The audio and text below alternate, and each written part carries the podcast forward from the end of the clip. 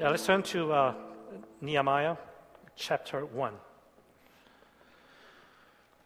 The book of Nehemiah is after Ezra, before Esther and Job. It's in the Bible, if you can't find it.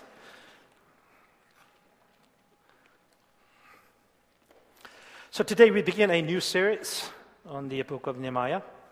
So chapter 1, I'll read it. The words of Nehemiah, son of Hacaliah, in the month of Kislev, in the 20th year, while I was in the citadel of Susa, Hanani, one of my brothers, came from Judah with some other men, and I questioned them about the Jewish remnant that survived the exile and also about Jerusalem. They said to me, those who survived the exile are back in the province, are in great trouble and disgrace. The wall of Jerusalem is broken down, and its gates have been burned with fire. And when I heard these things, I sat down and wept. For some days I mourned and fasted and prayed before the God of heaven. And then I said, O Lord, God of heaven, the great and awesome God, who keeps his covenant of love with those who love him and obey his commands. Let your ear be attentive and your eyes open to hear.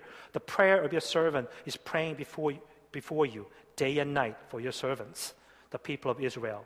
I confess the sins we Israelites, including myself and my father's house, have committed against you. We have acted very wickedly towards you. We have not obeyed the commands and decrees and laws you gave your servant Moses. So remember the instruction you gave your servant Moses, saying, if you are unfaithful, I will scatter you among the nations. But if you return to me and obey my commands, then even if your exiled people are at the farthest horizon, I will gather them from there and bring them to the place I have chosen as a dwelling for my name.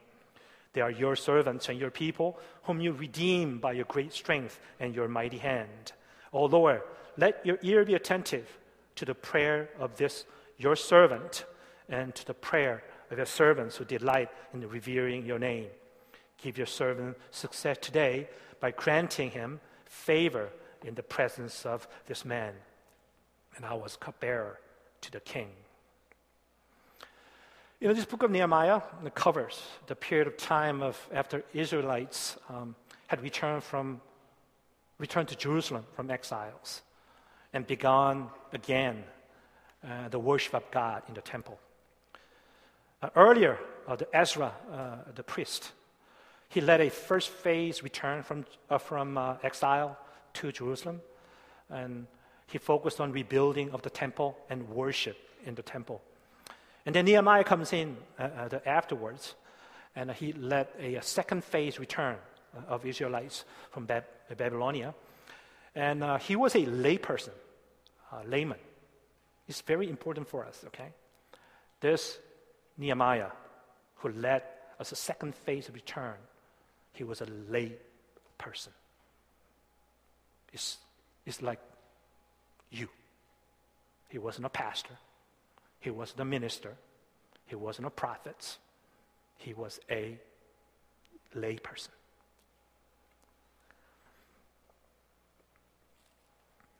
And he led an effort to rebuilding of the wall that was broken down and the gates that was burned. So basically, the Ezra, he addresses the spiritual aspects of a church, if you compare it to today's church. And Nehemiah was addressing the functional, the aspect of the church. And the spiritual aspect and the functional aspect of the church goes hand in hand, right? You have to work with both. You cannot just emphasize on the spiritual aspect of it, but also you have to emphasize the functional side of it. The administration of God and the spiritual worship of God comes in together. And also Nehemiah did more than just rebuilding the wall and rebuilding the gates. Actually, this is a story of a restoring of Israelites from devastation and despair to a new beginning and a fresh start. with God.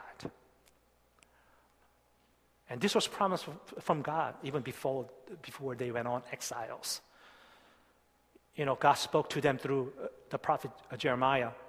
"For I know the plans I have for you, the plans to prosper you and not to harm you, plans to give you hope and a future." So even though he was kicking them out of this promised land and sending them off as exile, become captivity, as a captivity under another nation, but he was doing for a reason.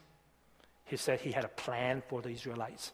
Even though I'm punishing them, I have a great plan for them to be successful, for them to prosper. But that was the plan. And that's the plan that God has for each one of us. That's the promise from God. As you know, this Jerusalem always been center of life for the nation of Israel. And because it was the place where God dwelled, as you know. Throughout the Old and New Testament, Jerusalem is depicted as the place where God desires to dwell. However, when it comes to New Testament, the Scripture says now God dwells in the human body. And 1 Corinthians 6:19 says, "Do you not know that your body is a temple of the Holy Spirit, who is in you, whom you have received from God?" That is an amazing truth, right? That's where God wants to dwell. God wants to dwell in Jerusalem, where the temple is. And now, in New Testament, he's calling our body as a temple of God.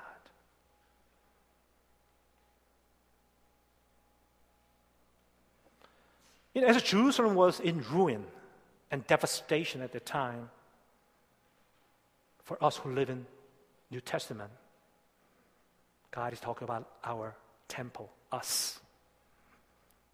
Because your body is a temple of God.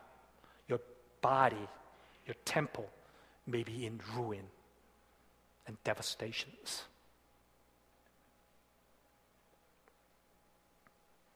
And God wants to restore that, right? To a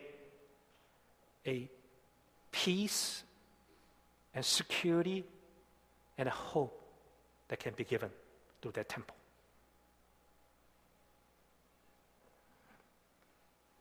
So it is the story of new beginning and a fresh start.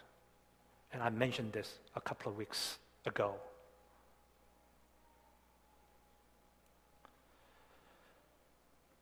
I think what God wants us to do is, as we study through the book of Nehemiah, God expects us to carefully examine our walls, our gates. Because God says, you are the temple of God. You have to gauge and measure the condition of your walls and gates. If any wall broken down and burned,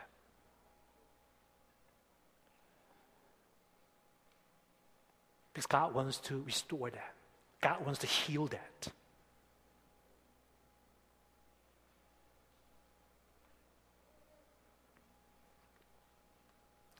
As I shared with you a couple of weeks ago from Isaiah 43:18-19, that God is doing a new thing.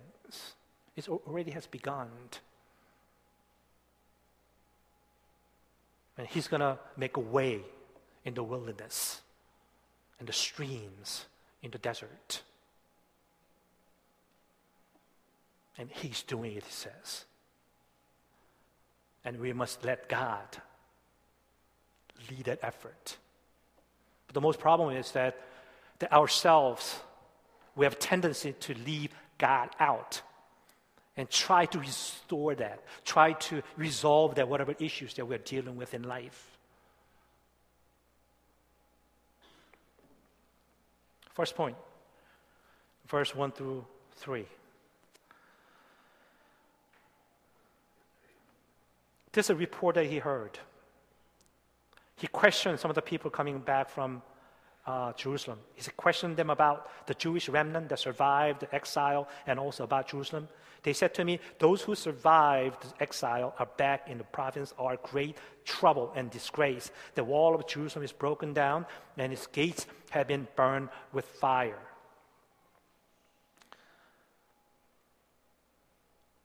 He saw brokenness of the walls of the city of Jerusalem. The wall was broken down. The gates had been burned with fire, and it was no longer usable. And he was able to see and recognize those brokenness. And if you were to compare that, the condition of Jerusalem, wall to our own lives, many of us may find ourselves in a similar state of a condition. But the real question is, do you see it? Do you recognize it? You don't see it because you don't see it, right? If you don't see it, how can you see it? I'm not playing with words, right? You don't see it because you don't see it.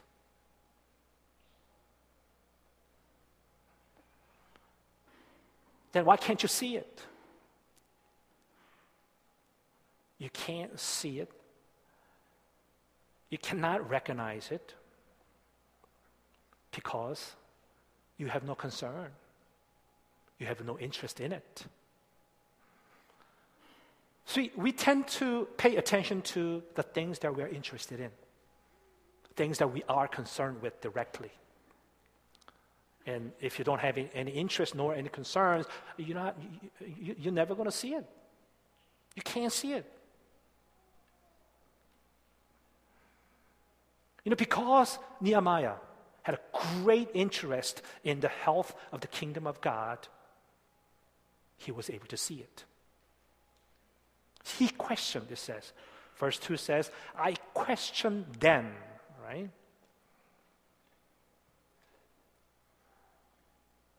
Because he had a great concern and great interest of the condition of Jerusalem.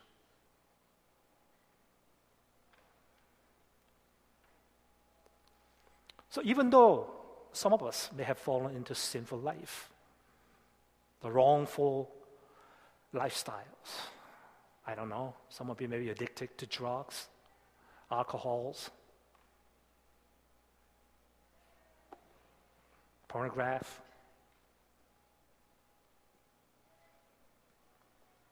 Or you may be a very bitter person. You're always bitter and angry.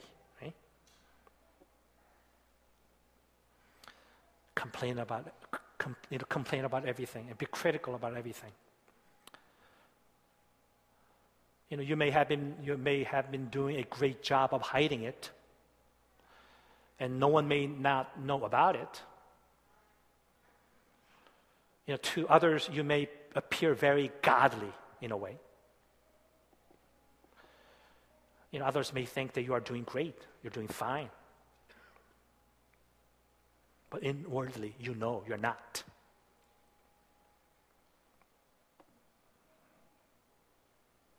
I think that's what we have to face with. The kingdom of God is not all about outwardly looking good, look fine, everything going to be okay.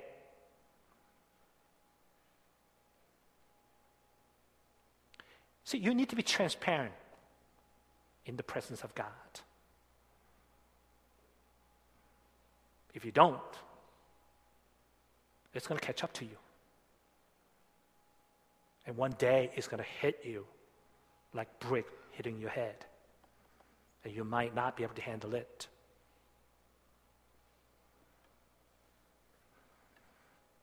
So in order to start a new life, new beginning, and a fresh start, you have to start asking. You have to start questioning about yourself. Examine the condition of your walls and gates, just because your body is the temple of God and Spirit of God is living in them. You better take care of it. You were bought with a price, the blood of Jesus. And you're going to be accountable or give an account one day standing before God. So don't offer your body to sinful life. It may be fun now, but it's not going to be fun later. And God wants to restore that, right? New beginning, fresh start in your life. So we need to ask, we need to question. So as we go through the book of Nehemiah, I really want you to examine your life. We're not talking about the wall of Jerusalem, really, no. The gates of Jerusalem, no. We're interested in you. God is interested in your life, condition of your walls and condition of your gates. Is he in the right place? In any place broken down? Second point. In verse 4, when Nehemiah heard about the condition of the walls of Jerusalem and the gates, he sat down and wept and prayed. Verse 4 said, when I heard these things, I sat down and wept. For some days I mourned and fasted and prayed before the God of heaven. That's what he was doing. When he asked questions, start looking into it. He heard the concern of God. You know, God speaks to us all the time. And more often than not, God speaks through people, right? Oh, I want to hear directly from God. The audible voice of God, that's what I want to hear. Otherwise, I'm not moving. I'm not doing anything. God uses people to speak to you, the ordinary people. I mean, Nehemiah was hearing from ordinary people. We always say, I want to hear directly from God. Then you're rarely going to hear the voice of God if that's the case. But God speaks to each one of us through your friend, sometimes through your parents, even through your own children. They speak to you. You better discern it. You better pay attention, right? Otherwise, you're going to miss a lot, right? God wants to recover you. God wants to bless you.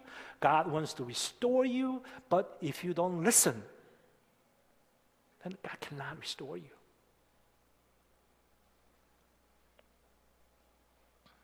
We always have a hard time hearing God's voice, it seems. I wonder why. I think that's the one thing I can mention is that most of the time our hearts are far from God's presence.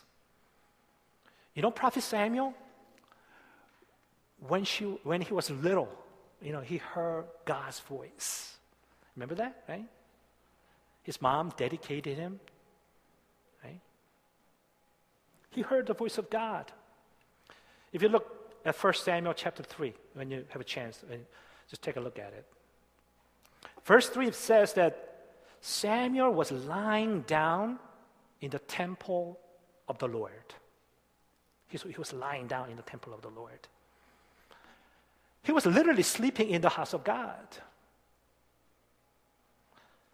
He was lying down in the temple where the ark of God was.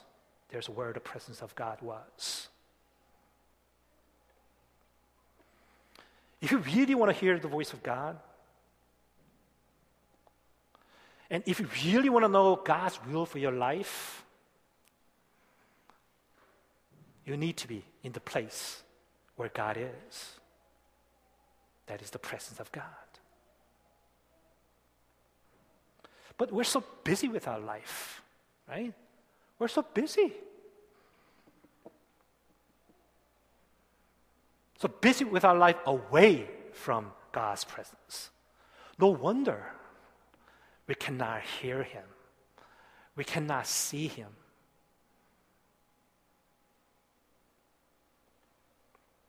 So you need to be in the proximity of where God is, right? You need to be closer to God in order to hear God's voice.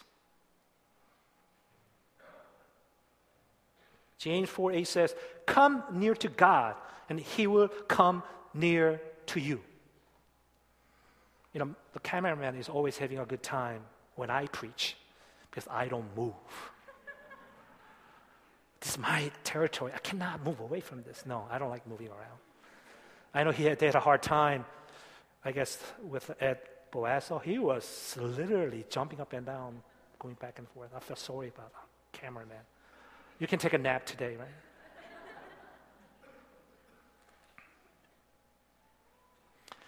I think we need to work on our priority in life, right?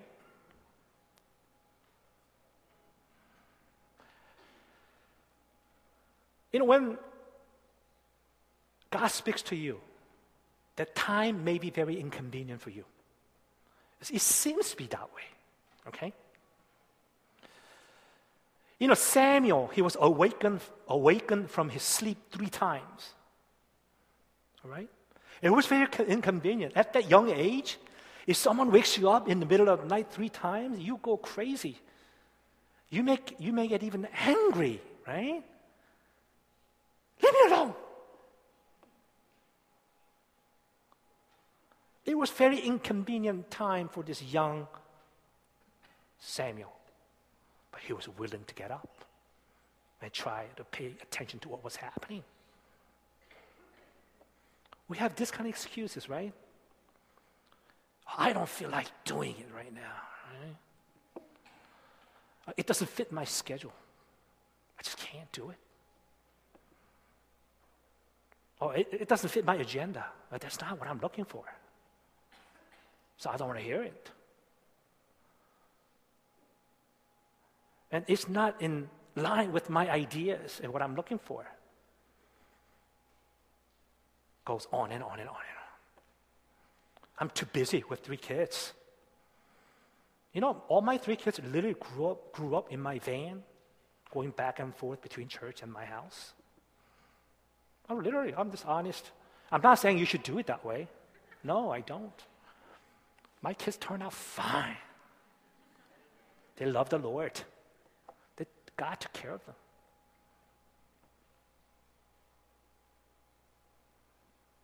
Because I spend most of the time with my kids serving the Lord.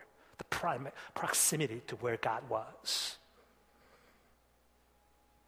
I think this is a challenge for all of us. Right? And then Nehemiah sat down and wept. You know, what is needed is an honest facing of the issues that we're dealing with, the whatever that may be, without blaming or attempting to involve someone else. Just tell God as it is, right? Lord, this is a situation I'm dealing with. It looks ugly. I feel shamed. But be honest before God. He just sat down and wept. He didn't try to cover it. He did not try to pretend that it wasn't there.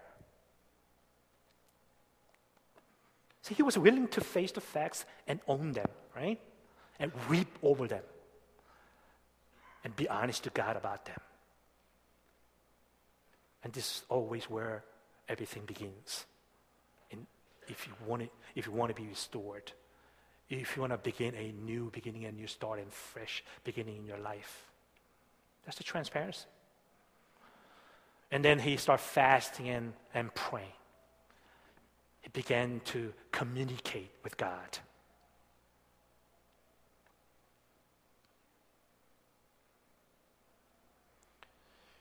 And this book of Nehemiah, or the outline, is going to be very important for you and as a church. I really hope that you would hold on to it. And when you go home today, just review them throughout the week. Don't do it for me. Do it for you, okay, for yourself. Third point. You know, when we pray, when we are honest before God, when we're transparent with God, when we spend time with the Lord, when we make ourselves available in the presence of God, God starts listening to your prayers. Verses 5 and 6. This is a prayer that he was lifting up. Oh Lord, God of heaven, the great, awesome God, who keeps his covenant of love and those who love him and obey his commands, let your ear be attentive and your eyes open to hear the prayer of your servant is praying before you day and night for your servants.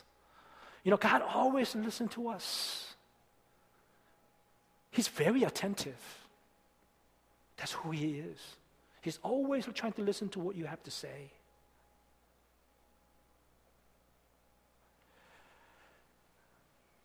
Our God is a very responsive God, right? He gives attention to every prayer that you lift up because he really cared about each one of you. Because our God is God of love. You know, who am I to God? Who are you to God?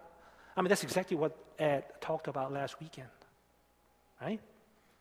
The God's view of us and our identity in Jesus Christ. We are very precious. We are pleasure to him. We're endearing to him. He's crazy about us. He loved us so much. He was willing to go extra miles by giving up his only son on the cross to capture our attention from us.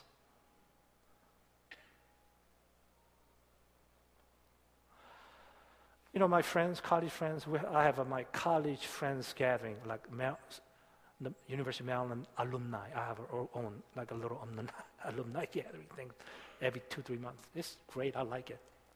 As we're getting older, it's a great time to get back with friends.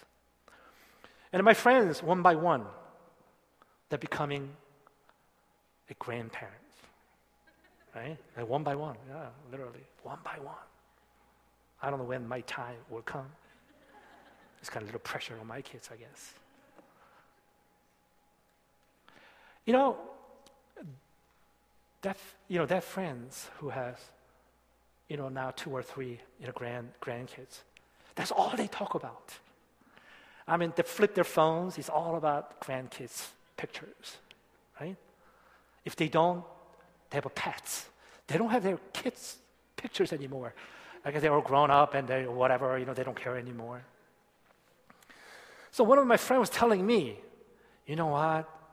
You would never understand.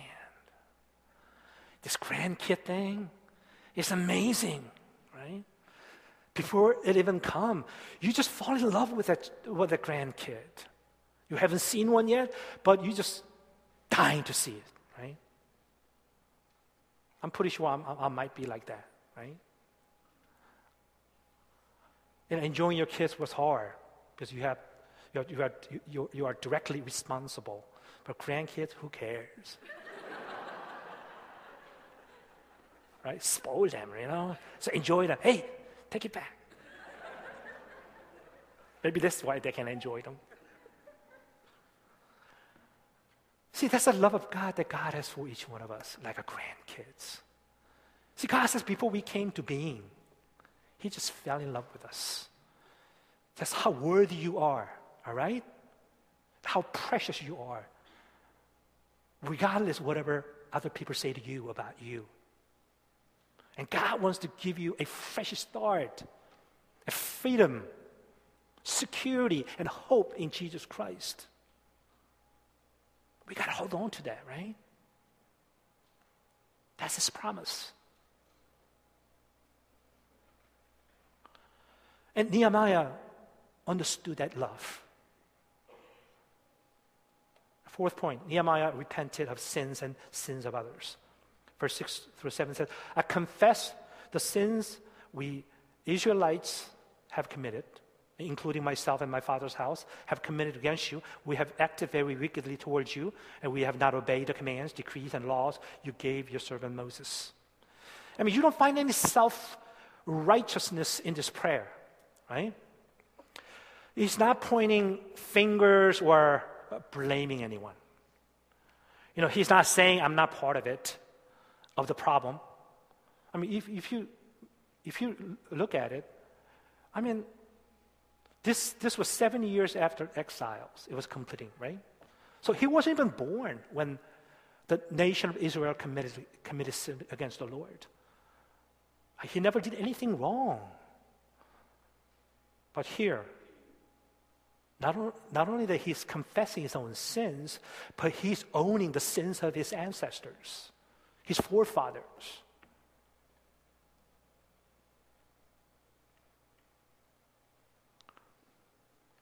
It was a simple acknowledgement of wrongs of mine and others. See, we're in one body. In a sense, we're one community in the kingdom of God. And when one finger hurts, it hurts the whole body. We all know it, right? See, God wants us to be spiritually mature enough to even own the sins of others. That's God's desire, right? And we have a problem with that, right? Whenever sins happens in the church, I didn't do it. She did it. He did it. Elders did it. Pastors did it. My orchestra leaders did it. It's not my fault. But you know what? God says, own it, as if that you have committed that sin. And weep over them. I think this is what we need to learn. You want our church to be healed and restored and move forward? Even for your life, you have hurt and scars in your family, start owning them. And start praying for them. 5. It's getting a little too long, right? It's the first, I guess, preaching, so sorry. So I'm not going to go over 11:25. Okay, make sure I end before that. Because I might fall asleep myself. The Nehemiah was reminded that God is God of grace and mercy. Verse 8 and 10. Remember the instruction you gave your servant Moses, saying, if you are unfaithful, I will scatter you among the nations, but if you return to me and obey my commands, and even if your exiled people are at the farthest horizon, I will gather them from there and bring them to the place I have chosen as a dwelling of my name. That's the nature of God, right? He's God of forgiveness, He's God of restorations, and God of great love. See, His grace is always bigger than our sins, right? His grace and His mercy is always greater than our sins.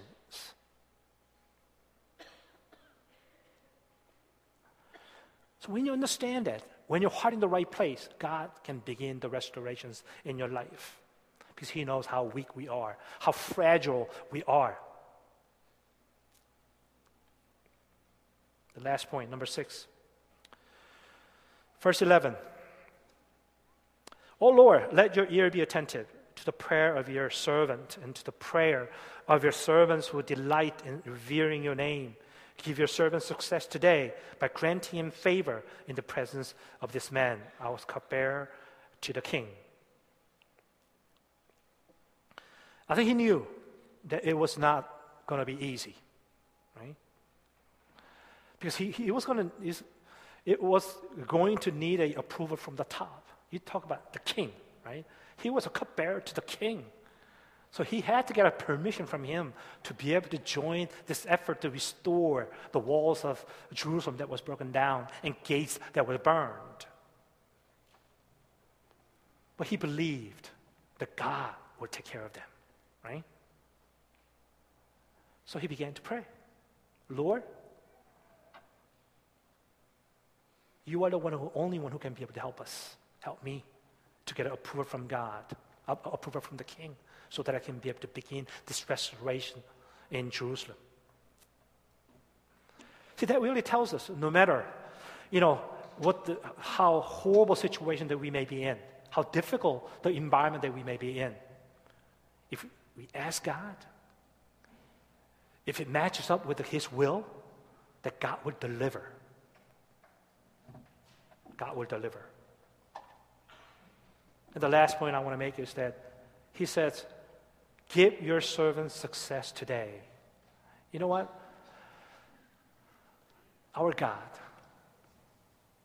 only can give us success in life. You know, no matter how successful you may think you are, right? You may think, oh, I'm successful right now. I'm doing great in my life.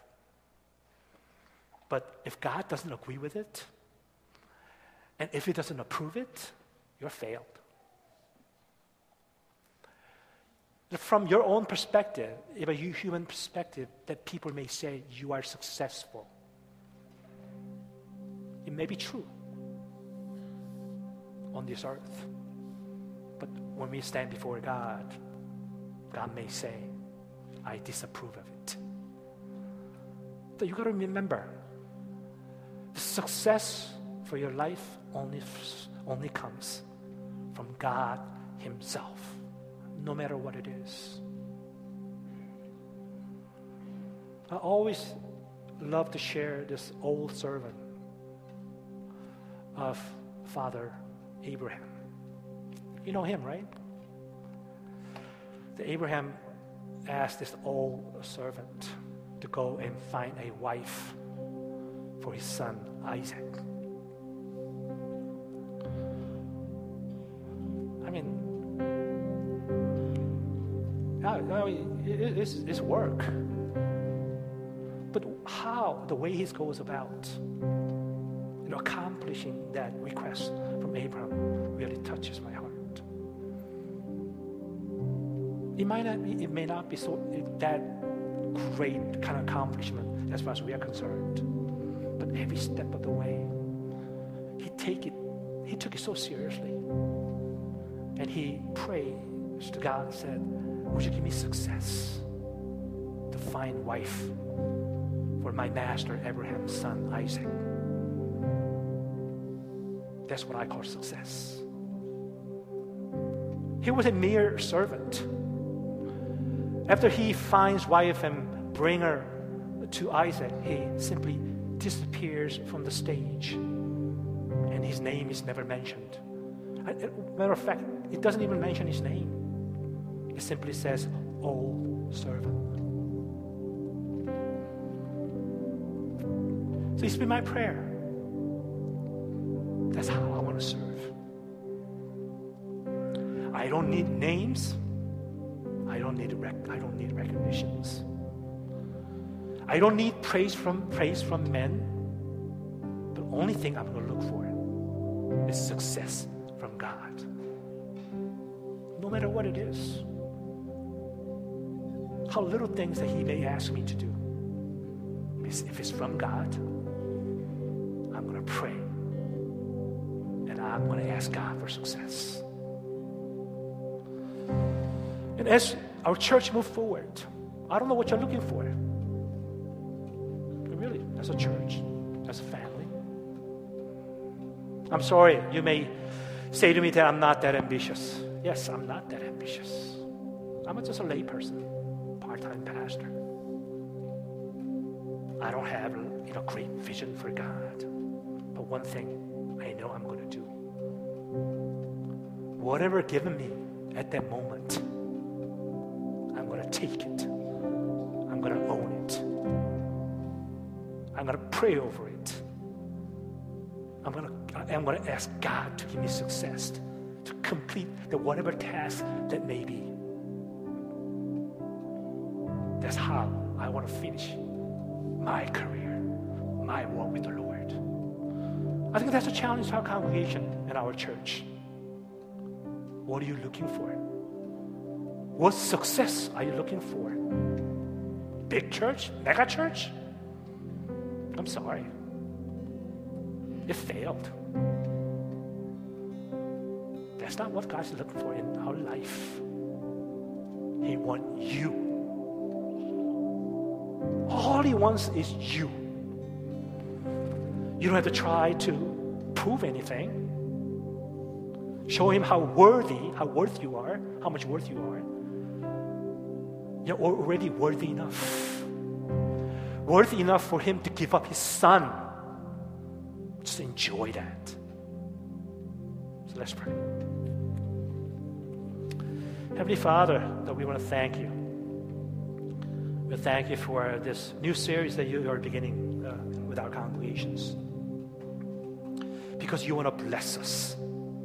That you want to restore us. You want to remind us of a new hope and new security, a new blessing that you have already begun to bring down on us. Oh God, would you help us? Help us to stop looking around, away from you. Help us, Lord God, come back before your presence so that you may be able to usher into your presence, oh God. So would you open our eyes, our heart, and our mind, and our ears, so that we can be able to see your face to face to face, so we can be able to hear your loving voice, and we can be able to feel your heart beating, the expression of your love, so we may be able to understand not only the heart of God, or the mind of Christ as well. So as we move forward, Lord God, we just come before you humbly. That we want to lay it down at your feet, like all the issues and all the whatever the problems that we may be dealing with right now. Because you said you're going to give us new beginning and a fresh start. I trust you will take our hands and lead us, Lord God. So we thank you and we praise you in Jesus' name. Amen. Let us arise.